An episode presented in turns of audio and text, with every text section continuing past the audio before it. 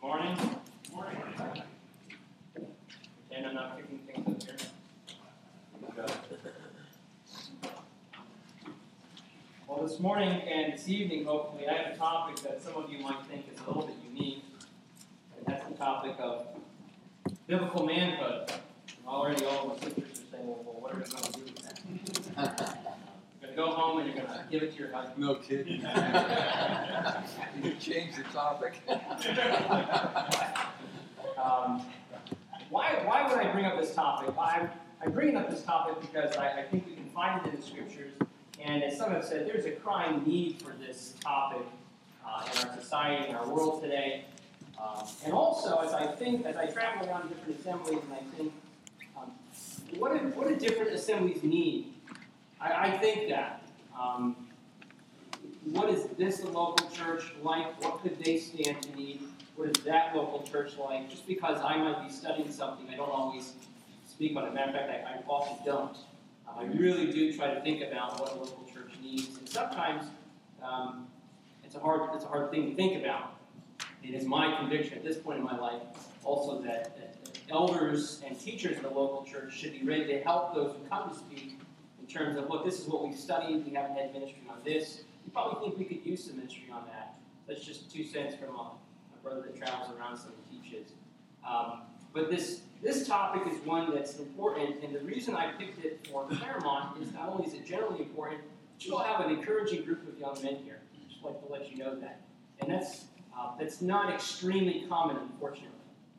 And so this is something for them, and you're going to find also as we talk through these things, it's something for men and women in general. There'll be some things that I'll say this morning that can apply to anyone on the topic of, of biblical manhood. Now, I have shared this in one or two other places. Um, I used to never repeat my messages. And then someone said, you know, if it's worth preaching once, it's probably worth preaching more than once. Uh, and some older preachers would say, you know, messages don't really get good until you preach them several times. There's different, you know, the ultimate question is what does it look like in the eyes of Christ, regardless of what the preachers say. Um, and I guess I'm getting to the place in my life where I've, I finally sort of sunk my roots into a few things that I feel like I need to share in more than one place. Um, but I don't just take a message and go around and preach it uh, until I get tired of it.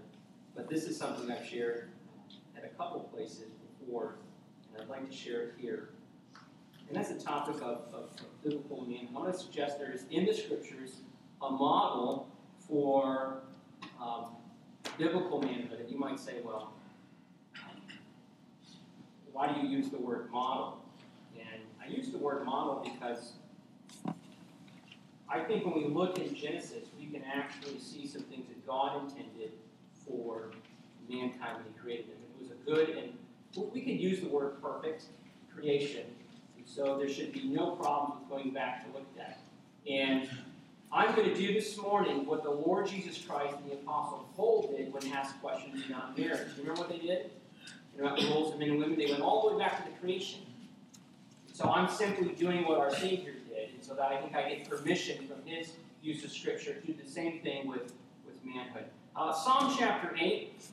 We can turn there, Psalm chapter 8. We've asked the Lord to bless our time this morning, so I'm just going to launch right into our message. Uh, Psalm chapter 8. I'll be, I'll be reading from the New King James. Some of my uh, verse quotes will be from different English translations. I tend to use the New King James. Sometimes there's a, a wording that I prefer. That's all right. Psalm chapter 8, we read this.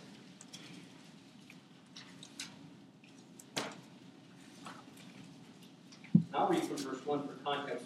O Lord, our Lord, how excellent is your name in all the earth, who have set your glory above the heavens. Out of the mouth of babes and nursing infants, you have ordained strength because of your enemies. That you may silence the enemy and the avenger. Then we have these verses here. When I consider your heavens, the work of your fingers, the work of your hands, the moon, the stars, that you have ordained as an example of work of his hands, the psalmist looks at them, he thinks about them. He then asks this question What is man? That you are mindful of him, and the Son of Man, that you visit him or that you care for him. what is man? If you've had the, the opportunity to look at any pictures of deep space that the Hubble telescopes have captured, uh, really ask this question. Matter of fact, it may challenge your concept of God when you begin to realize how big the universe is, and you may need to adjust the concept that you have of God. You realize how vast the universe is. What is man that you have uh, that you mindful of, the something that you visit him? For you have made him a little lower than the angels. You have crowned him with glory and with honor. You have put all things under his feet. You, excuse me, verse 6 says, You have made him to have dominion over the works of your hands. You have put all things under his feet, all sheep and oxen beasts of the field. And so he begins to talk about that. It ends with a doxology, O Lord, our Lord, O Yahweh, our Adonai, Lord, our Lord, how excellent is your name in all the earth.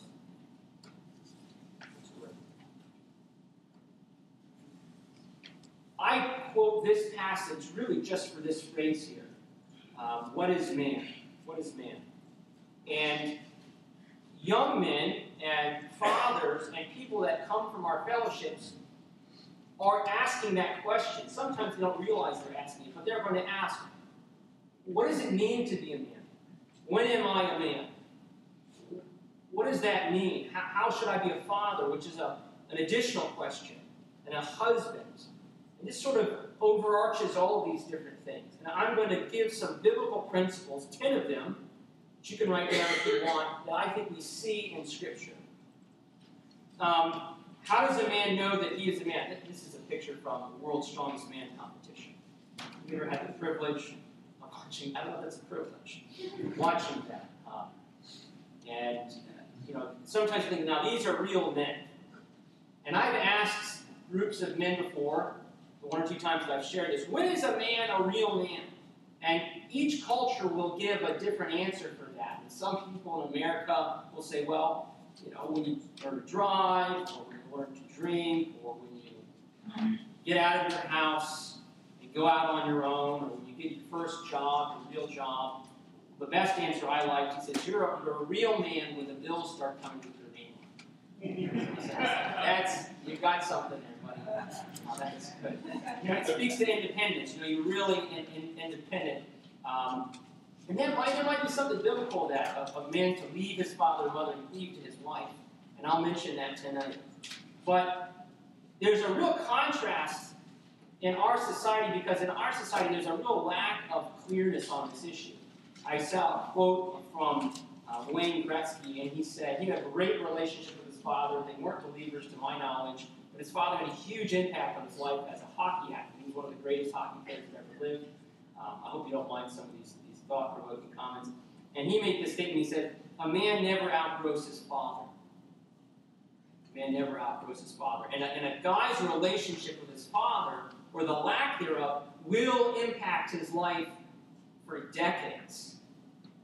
And there's a need in our society where, for example, over 50% of marriages end in divorce, and where many people grow up without their father, or grow up in the homes of men who weren't their biological father. If they were, they don't really know how to be a father, and so they sort of just throw these platitudes at their son. You know, be a man, men don't cry, do as I say, not as I do, and they don't really know who they are. And so there's this insecurity that goes with them through life. And so we, as a group of believers, when people come into our fellowship, somebody has to be able to take men under their wings and say, look, this is what manhood is about, and let me show you from Scripture. And hopefully the message this morning will at least give you a place to start when doing that, and will be a help to some of the guys here. This is big picture stuff. Um, there are some cultures in our world that have very clear boundaries for moving into manhood. Don't worry, we're going to get into the Scriptures. I'm making a contrast between the United States, for example, and some cultures. This is the Maasai tribe of East Africa. And, and you've probably heard things like this from missionaries uh, and other people where they will take young men at an age of 12 or it, can depend, and they'll take them out of their mother's home and they'll take them off into the jungle.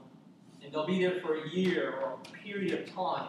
And they're, they're, they're isolated from the rest of the village and from their mother. And when they leave the house, it's almost like they're becoming a man now. No longer in their mom's you know, kitchen or hearth.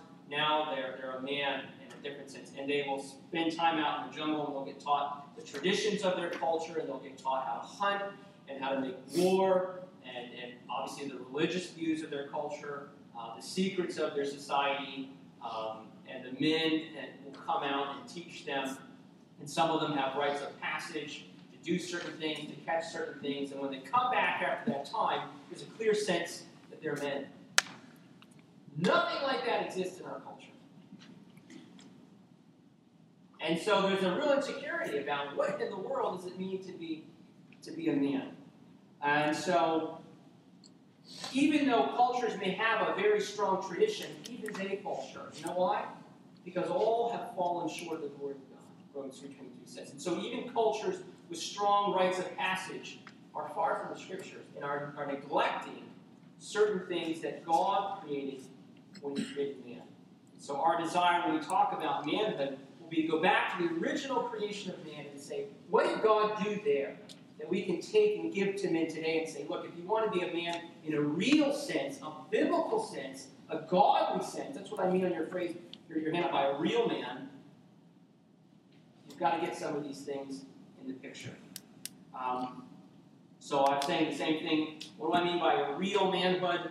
Real in the sense of God's original plan for mankind. Manhood prescribed in the Bible. Principles we can apply in any culture. These should be things that the Maasai tribe can apply, especially after they come to Christ, that people in South America or right here in California can apply. Okay, so what do real men look like? Real men look like. I'm going to give you 10 characteristics uh, from the Bible. 10 from the Bible. And um, let's begin with Genesis chapter 1. So we had this question from the Psalms What is man? What is man? Well, let's go look at the creation of man. Man who was created had no sin. He was good. When God says something, this is good. Then you know this must be what we should aim for. What is man? Genesis chapter 1, verse 26 said this. This is the end of the creation point. The end of the creation, we read this phrase, Genesis 1 26. Then God said, in a beautiful phrase, let us, let us make man in our image, according to our likeness. Genesis 1 26. Let them have dominion over the fish of the sea, over the birds of the air, over the cattle, over all the earth, and over every creeping thing that creeps on the earth. That's what the psalmist was quoting from. So God created man in his own image. In the image of God, he created him. Here's the key thing, sisters. Male and female, he created them. Men and women are created in the image of God. In 1 Corinthians 11, it says that the man is the glory and image of God.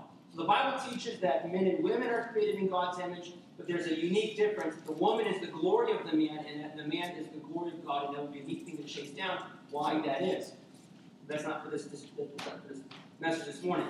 So let us make man in our image. The only reason I start with this is because I think in our society we, we have people walking around wondering if God even exists. They can't even get off the ground with a discussion of what does the Bible teach about man's uh, purpose because they don't even know why they were created. They don't even know if they're not accidents. And so I would argue in 21st century America, for a man to be able to say, this is what manhood is, he's got to be able to start off with the, con- the conviction that he's not an accident. So I am offering a worldview that is different than a naturalistic, materialistic, secularistic worldview that doesn't have a creator in mind. Um, when you go to school and people talk about evolution and Darwinian evolution, one of the things that you need to realize is that most of the secular proponents of that worldview suggest um, it's not just evolution, because you know some Christians will take up evolution and they'll try to use that. The secular worldview is that evolution was an unguided process that is emphasized. Okay? So when you if you come to a place in your life where you think about that type of thing, just realize that's the direction that most secular thinkers are, are, are talking about. It's not just evolution. It's an unguided process. God is out of the picture. And it creates huge implications for the rest of life. So here we are. A real man knows he is not an accident. There is a God in the universe, and that has huge implications for life. The beginning of wisdom in Proverbs is what? The fear of God. The belief that God is there, and I make my actions and choices in life in the view of God's sight. If you believe God is there, that changes everything. That's the beginning of wisdom. I respect God. He's there. He sees me. I must do things differently. Uh, these four questions are the basic questions of philosophy. Why am I here? You're going to ask those questions at some point in your life, whether you were raised in a quote unquote Christian home or not. Why am I here? I mean, do I really believe God exists? Do I really believe I was the result of His creation? Who am I? Where am I going? Where is life going? Where is society going? Where is history going? What should I do in life? What is the, the, the best life for me to live? These are the basic questions. Uh, we move towards true manhood when we realize God created mankind and the result of the creative act, and I'm not accident. Uh, your ideas have consequences. And look on the left hand side in blue here, and um, you see what the implications of a biblical worldview are. And then in pink or red, uh, if you're colorblind, I don't know what color you're seeing right now. Um, this side, the mouse is a movie, but on the right hand side, the implications of a naturalistic worldview, a worldview without God. So on the left side, a biblical worldview, if you're created, somebody wants you here. Automatically, you can see the implications for one's emotional state and one's meaning in life. I'm not an accident, someone wants me here. Two, you have objective value. You're not a throwaway, you're more than an animal. Three, your life has a purpose. If somebody put you here, then you're not an accident, then you have purpose in life, even if you don't feel like you have purpose in life. The creative act demands that you have purpose, unless you believe God is just a, a God of randomness. You still bear the image of God. Now, I'll have to defend that from Scripture, and I'll do that today. And that's the unique thing that separates us from the animal. We have a lot of similarities to the animal creation, but this is what separates us um, uniquely. Man has true responsibility for the earth, his actions, and other humans. Man is significant because he's part of God's cosmic plan for the ages. What he does affects not only his life, but his own future. That, that's, that's just the implications of you being created. Okay? On the right hand side, if you weren't created, look at the, the implications of that. You are the result of mindless physics and natural selection. You are essentially an accident. And even though men like Richard Dawkins say natural selection is not an accident, the mutations that produce natural selection in that worldview are non deliberate. They are random. They are accidental. Even if natural selection is technically not random, the mutations that are produced that nature selects from in that worldview are random. And so I disagree. I would say you are the result in a secular worldview of random causes. So you have no real value, second row, other than cultural and emotional projections. You're just on a pale blue dot, as Carl Sagan said in the 80s, spinning out in the universe. You really don't have any ultimate meaning except for what you project on your own life. Life has no overarching purpose other than what we impose on it personally. You bear the image of prior animals. You don't bear the image of God because God is not there in this worldview. Man has no responsibility to earth, and if he, if he says he does, he's really just pretending. He's adopting a worldview that doesn't cohere with, with what people are saying about God's not being there. And in man's future is to die like all animals. The earth will be consumed by the sun. Humanity will cease to exist. Um, and that's it. Ideas have consequences. A real man begins his understanding of manhood with the concept created. Now, one thing I'd like to do this morning is also suggest that Jesus Christ, as the ultimate man, uh, the, the, the, uh, the, the, second Adam, or the last Adam, the second Adam, excuse me, um, I always get this mixed up, but he is the fulfillment of ideal manhood. And you'll see in each of these things that Jesus Christ perfectly fulfills them. So we have Adam at the beginning, before he fell, we can look to him, and then we can look to Christ. Look at some of these different things. The Lord Jesus Christ knew he had purpose on earth. He didn't mindlessly walk around earth. At, at, at age 12, at a young age, in Luke 2.42, we read, I must be about my Father's business. I don't know if anyone in this room is age 12. But it's interesting. And you see some people in life who turn out to be great artists and they, some of these guys know at a young age that this is what they're going to do their life. And our Savior was ready to be on his Father's business at age 12. Luke 9.51, um, he, he set his face to go to Jerusalem. And we see him going to Jerusalem all for the last half of the book. Uh, David Gooding says that, that Luke can be divided in his coming and then his going. Um, and going towards Jerusalem. John 12, 27, now my soul is troubled, and what shall I say? Father, save me from this hour? Am I really going to say that? No. Or but for this cause came I this hour. It's a beautiful thing to chase down in John's gospel. The phrase Mine hour, mine hour, mine hour, mine hour. Look at that in John's Gospel, it's great devotional. This hour was accompanied by two things suffering and glorification. Look at those phrases and see what's, see what's different. Uh, see when his hour comes and what triggers that. Um, he knew his identity. Now, I can't spend time on all of these, but just quickly, he, you know, the, the I am statements in Scripture I am the living bread which came down from heaven. Uh, John 8 23, uh, you are from beneath, I am from above. You are from this world, I am not of this world. John 8 12, Jesus spoke to them again, saying, I am the light of this world. In a clear sense of who he was and his identity. Some have said today that we have, in response to what have been called the cults, so emphasized the deity of Christ that we have underemphasized the humanity of Christ. Biblical truth comes from emphasizing all that the Scripture says. Error and heresy is often born in the overemphasis or the underemphasis of truth. We want to be people who capture all that the Scripture says on the topic. And so when we speak about our Lord Jesus Christ, we want to speak about him and preach about him and think about him, not just in his deity, one who came from heaven, who, who whose the glories of heaven were his by right and by nature, and, and humbled himself, but also one who was really, truly human.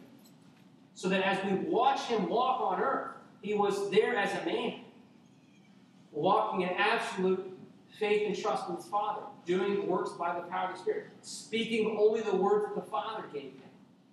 Um, we don't want to lose the example he sets before us as if he wasn't a man. He wasn't. Uh, he was the perfect man, and he knew why he was here.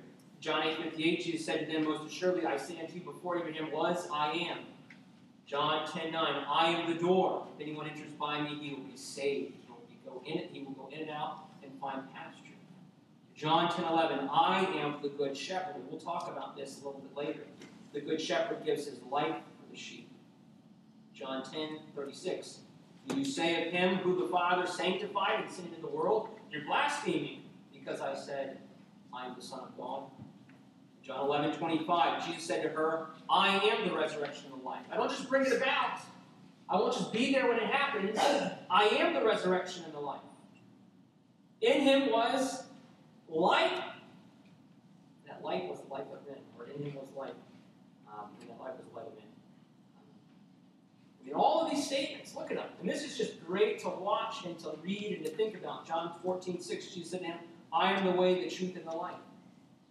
No one comes to the Father except through me. Are you trying to get to the Father through some other way? Maybe the way of Jesus and your own sincerity, your own good works, your own effort, your own religious knowledge, your own heritage, the fact that you've been at churches since you were a little girl or a little boy. Jesus said, I am the way. Not me and you, just me. I am the true vine, John 15, 1, and my Father is the vine dresser, source of life after salvation, and of fruit bearing. Many of us are trying to bear fruit without. Without me, you can do nothing. Don't stress about it. Just accept it. Um, Acts 9 5, he, Paul said, Who are you, Lord? And the Lord said, I'm Jesus. You're persecuted. It's hard for you to take against the good. Paul, I've been getting your attention. You know, the, the goat, the, the, the farmer is driving the cow and getting him to move. Paul, stop kicking back against them. I am Jesus. And so we can ask the question if I was created, then I can look to my Creator for clues regarding His original plans when He put man on earth. Okay. Jesus looks back to the creation of Adam and Eve when asked about marriage. Paul does this in his epistles when asked about uh, differences between men and women. So let's consider Adam, uh, our prototype. Um, the Bible talks about the first Adam in 1 Corinthians 15 45 and the last Adam there. So, a second point. So, the first point was what? A real man knows he's not an accident. That changes everything. And I'll continue these tonight. A real man, point two, and I say real in the sense of biblically minded, a model, biblically minded worldview for manhood, represents God. Now, where do we get that from? Turn back to Genesis. I'm going to get almost all of this from Genesis chapter 1. Genesis chapter 1, verse 25 and 26. We've already read them. Where do we get that from? We get it from this phrase. God said, Let us make man in our image, according to our likeness. I get that from this phrase, in God's image. We are created in God's image.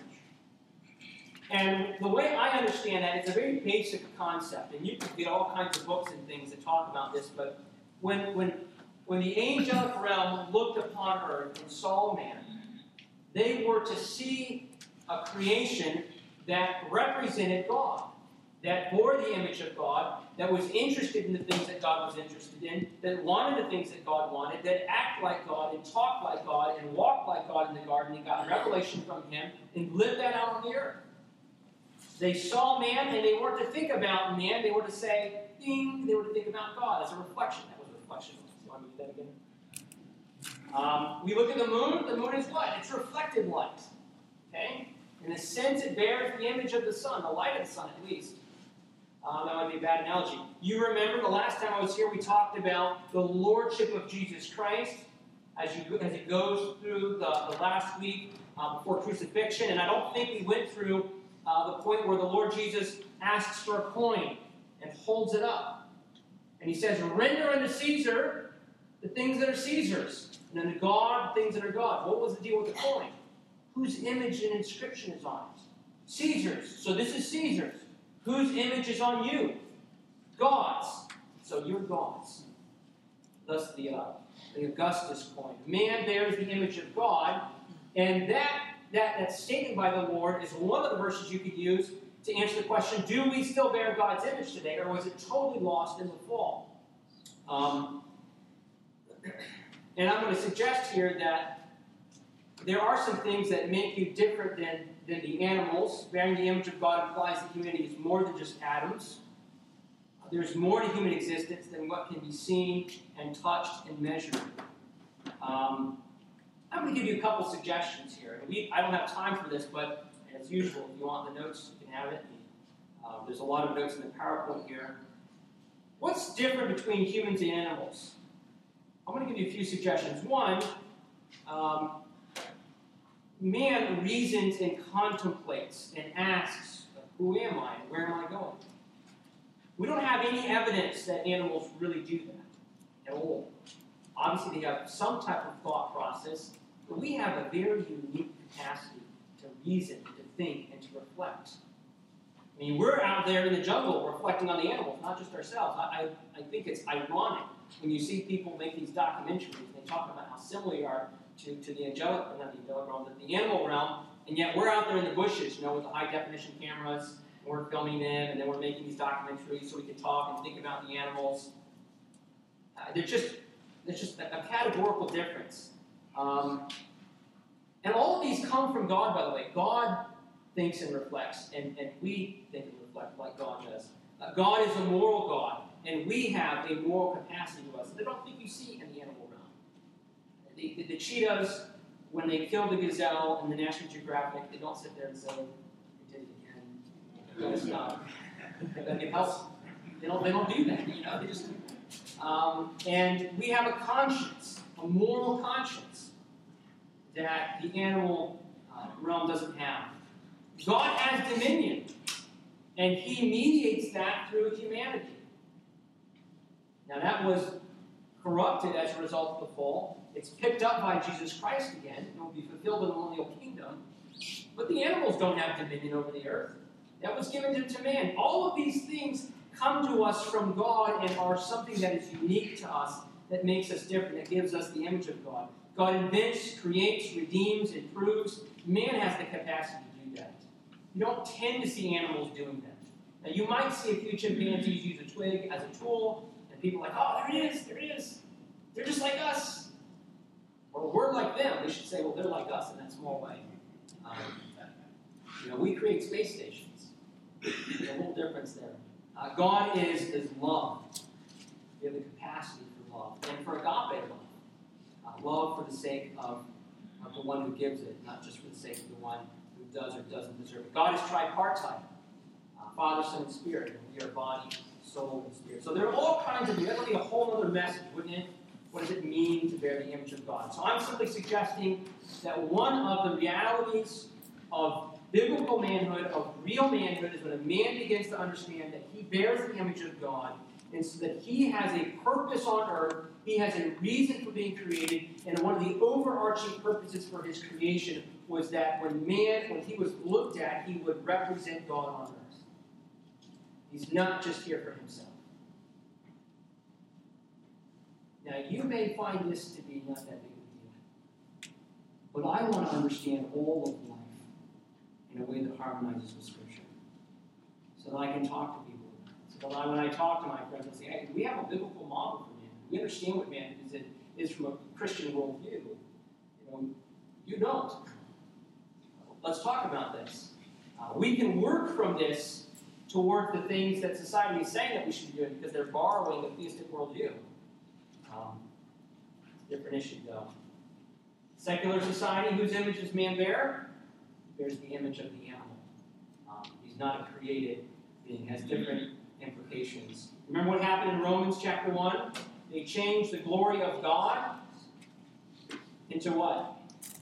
When they knew God, they glorified Him not as God, neither were they thankful. An interesting question, that downward slide in Romans 1 begins with a lack of thanks. That's where our hearts begin to turn. Neither were they thankful, but became vain in their imaginations. Their foolish heart was darkened. Professing themselves to be wise, they changed, they became fools, and what did that look like? They changed the glory of the uncorruptible God into an image made like corruptible man. But God's like us. We're not like God. Oh, and then the birds, the four-foot beasts, the creeping things. And the New World says there is no God. You bear the image of the animal. It's a complete reversal of the biblical worldview. I assume we're stopping at the top of the hour. I'm always going to ask that, no matter how many times I speak. Let me ask, the answer this question for you. Was the image of God in man lost at the fall? We already suggested one verse in Luke, remember? When the Lord Jesus holds up the coin and says, whose image is on it, and by implication implies that the image of God is on man, and for that reason you should render yourself unto God, that verse alone is enough to suggest that man still bears the image of God, and so he is God's. But look at this in Genesis chapter 9. This is the ground for government and for capital punishment. This is after the flood, Genesis chapter 9, verse number 1. The flood has ended. I'm going to read verses 1 to 6. Say, well, should I hear you talk about the image of God? Is it still there? Or did we lose it? Did it fall? I don't feel like I had God's image when I look in the mirror. Oh, where's Ricky? You talking? I look in the mirror and I tell Ricky, I'm like, I do look good today. I just look in the mirror and I'm like, or the, the, the good looking side of the family is at home. Genesis chapter 1, 9 verse 1. So God blessed Noah and his sons that come out of the ark and said to them the same thing that was said to Adam, which indicates that it's still God's will that this happen be fruitful and multiply and fill the earth. And the fear of you, now this wasn't said at the creation. The fear of you and the dread of you shall be on every beast of the earth, and every bird of the air, and on all that move on the earth, and on all the fish of the sea. Now, why would he change that? Because the next clause. They are given into your hand. Every moving thing that lives shall be food for you. I have given you all things, even as are like the green herb. That would be a bad situation. You went to hunt and all the animals just came out to see you. Like they did before the know, before the fall. They just would be no contest. Now I don't know if that's why the Lord made the animals run from man and fear man like they do. I'm open to your suggestion. But it's in the same verse. He says that and he says, and by the way, you may now eat them. Which is an interesting thing to think about. Why the change? So if you really want to be vegetarian, you got, you got the pre-fall world as your, support. But the Lord said, this is good now. This is good. You can eat them. So that's for you non-vegetarian. Uh, every moving thing that lives shall be food for you. Now, verse number four, but you shall not eat flesh with its life, that is its blood. Here we go. Surely for your lifeblood I will demand a reckoning. From the hand of every beast I will require it. The blood of man is shed. It's going to be required. And from the hand of man. For from the hand of every man's brother I'll require the life of man. Here's, we're moving into this is part of, you could argue, the covenant made with Noah, and the covenant fills the dispensation with content, the dispensation of human consent, con, um, conscience, not conscience, excuse me, human government. Here we have one of the key parts of that. Whoever sheds man's blood, by man his blood shall be shed. This was never said before the flood. Why? Why would it be the case now? Why would it be that if somebody's life was taken by a man, he would be required uh, to give his life? Here it is. For um, in the image of God he made man. I should just not intonate my voice. For the image of God he made man. That's why. So God builds the foundation human government on the reality that the image of God is still in man. It wasn't lost at the fall. Why is it wrong to take life? Because man bears the image of God. Animals don't bear the image of God in that way. It's very different there. God doesn't require the blood of an animal at us if we kill an animal. Now, He may require it of you if you're ruthless and do cruel things to animals, because God is a God of love and grace and kindness, created animals with the capacity to, to, experience pain, because pain keeps us safe. But this is different, okay? Um, and so if you're talking with your friends and they say, well, why would you believe in capital punishment? You say, well, because I believe God exists. I believe God has created, communicated in Scripture. It's preserved through time. It's a whole different discussion. And in Scripture, He tells us that man was created in God's image. There are things about us that are different than animals. And one of those things is that we have the image of God. And God says we shouldn't kill people because people are created in the image of God. That's where our discussion starts. That's how we defend our position towards capital punishment. Not that there's not room for mercy in other areas, um, or you know these other things, but that's at least the beginning of the conversation. Okay. Here's another verse, James chapter seven, uh, verse uh, James three, verses seven and nine. Turn there quickly. Another verse. So we need three verses this morning to suggest men still bear and women. Remember, it says that men and women were created in the image of God. We still bear God's image to some extent, even though man uh, fell in the garden. James chapter 3, just another verse that says uh, that we bear the image of God. And what's my goal for some of this? You take it and think through life and the worldview and why you do what you do. Come from Scripture at these levels. James chapter 3, verse 7 to 9 says this. Speaking of the tongue and our language, for every kind of beast and bird, of reptile, and creature of the sea is tamed, general statement, is been able tame most animals, and has been tamed by mankind. I don't know if they tamed Tyrannosaurus Rex. they lost a few guys on the way. They figured it out. Um, every animal has been tamed. Um, but, unfortunately, even though we can tame animals, we can't tame our tongues. No man can tame the tongue. It's an unruly evil full of deadly poison. With it we bless our God and Father, and with it we curse men, who have been made in the similitude of God, been made in the image of God. Same reason you shouldn't just curse them, because they the image of God. Treat them differently. Now, this is where it gets beautiful. That's true. Christ is the perfect example not only of one who knew his purpose, but of one who bore the image of God. Because he is the what? The express image of the Father. John 1.18, no man has seen God at any time. Uh, let's just turn to it. He is exegeted, the word is there. The image of birth of God was John 1, verse 18. No man has seen any God at any time. The only begotten Son, who's in the bosom, the bosom of the Father, he has declared him. We can't see God the Father. He is spirit. Okay? Dwells in unapproachable light. We're sinful. We're separated. Your friends, your, your, your non-believing friends, want to know why God doesn't just appear. You show up for them so they can leave. You tell them because every time you did that, in his true kind of glory, people were terrified. Absolutely terrified. Moses was afraid at Mount Sinai. The Israelites said, We don't want to see this anymore, Moses. You go talk to God for us. John, the beloved apostle, the one that Jesus loved, to lean on his chest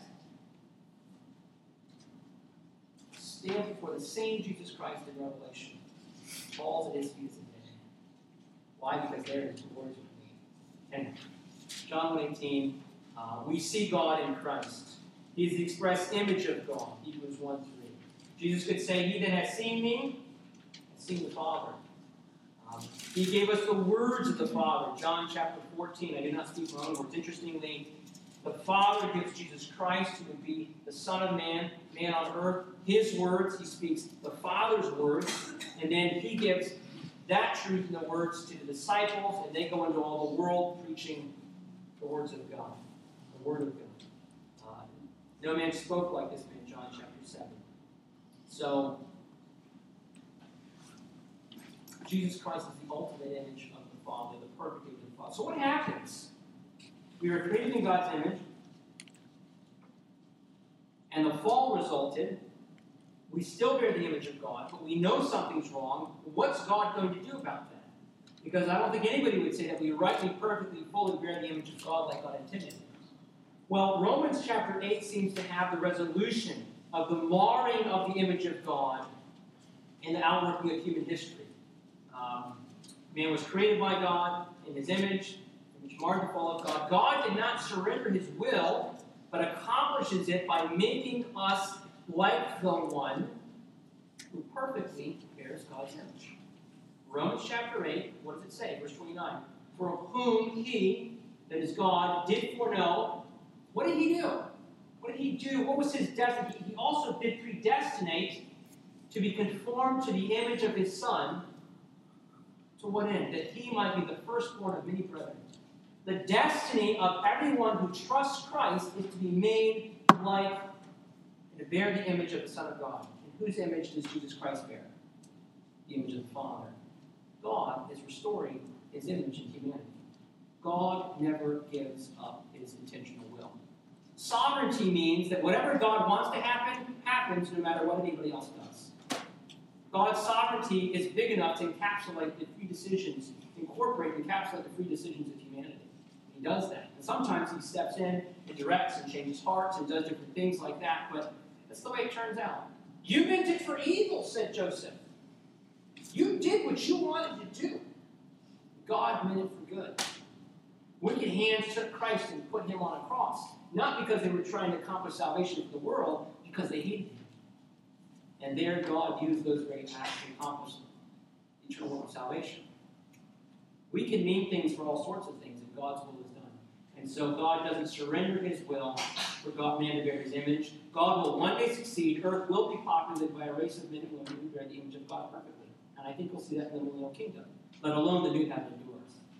And along the way, God gives glory as we learn his character as not only creator, but redeemer and judge, one who shows mercy and righteousness. And that may be one reason why God allowed the fall to occur, even though I don't believe the scripture teaches that he made it occur. Because God gets more glory and ultimate glory in that sense, because we see the different facets of his person. But that's more of an opinion statement. Um, God restores the image of humanity. God restores His image in us. Um, well, we have uh, half a second left here, so I'll just I'll give that for tonight. We've done two in an hour, so that of course logically means we'll do eight in an hour tonight. um, real man influences world. That comes from the place that have to do it. Another great story of something lost in the game of the millennial kingdom. Let's just bow our heads and worship prayer. Okay.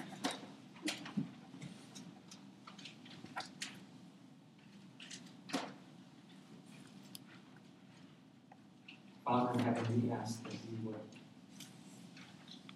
help us to know you, more and enjoy you, and to know your will and your plan for us,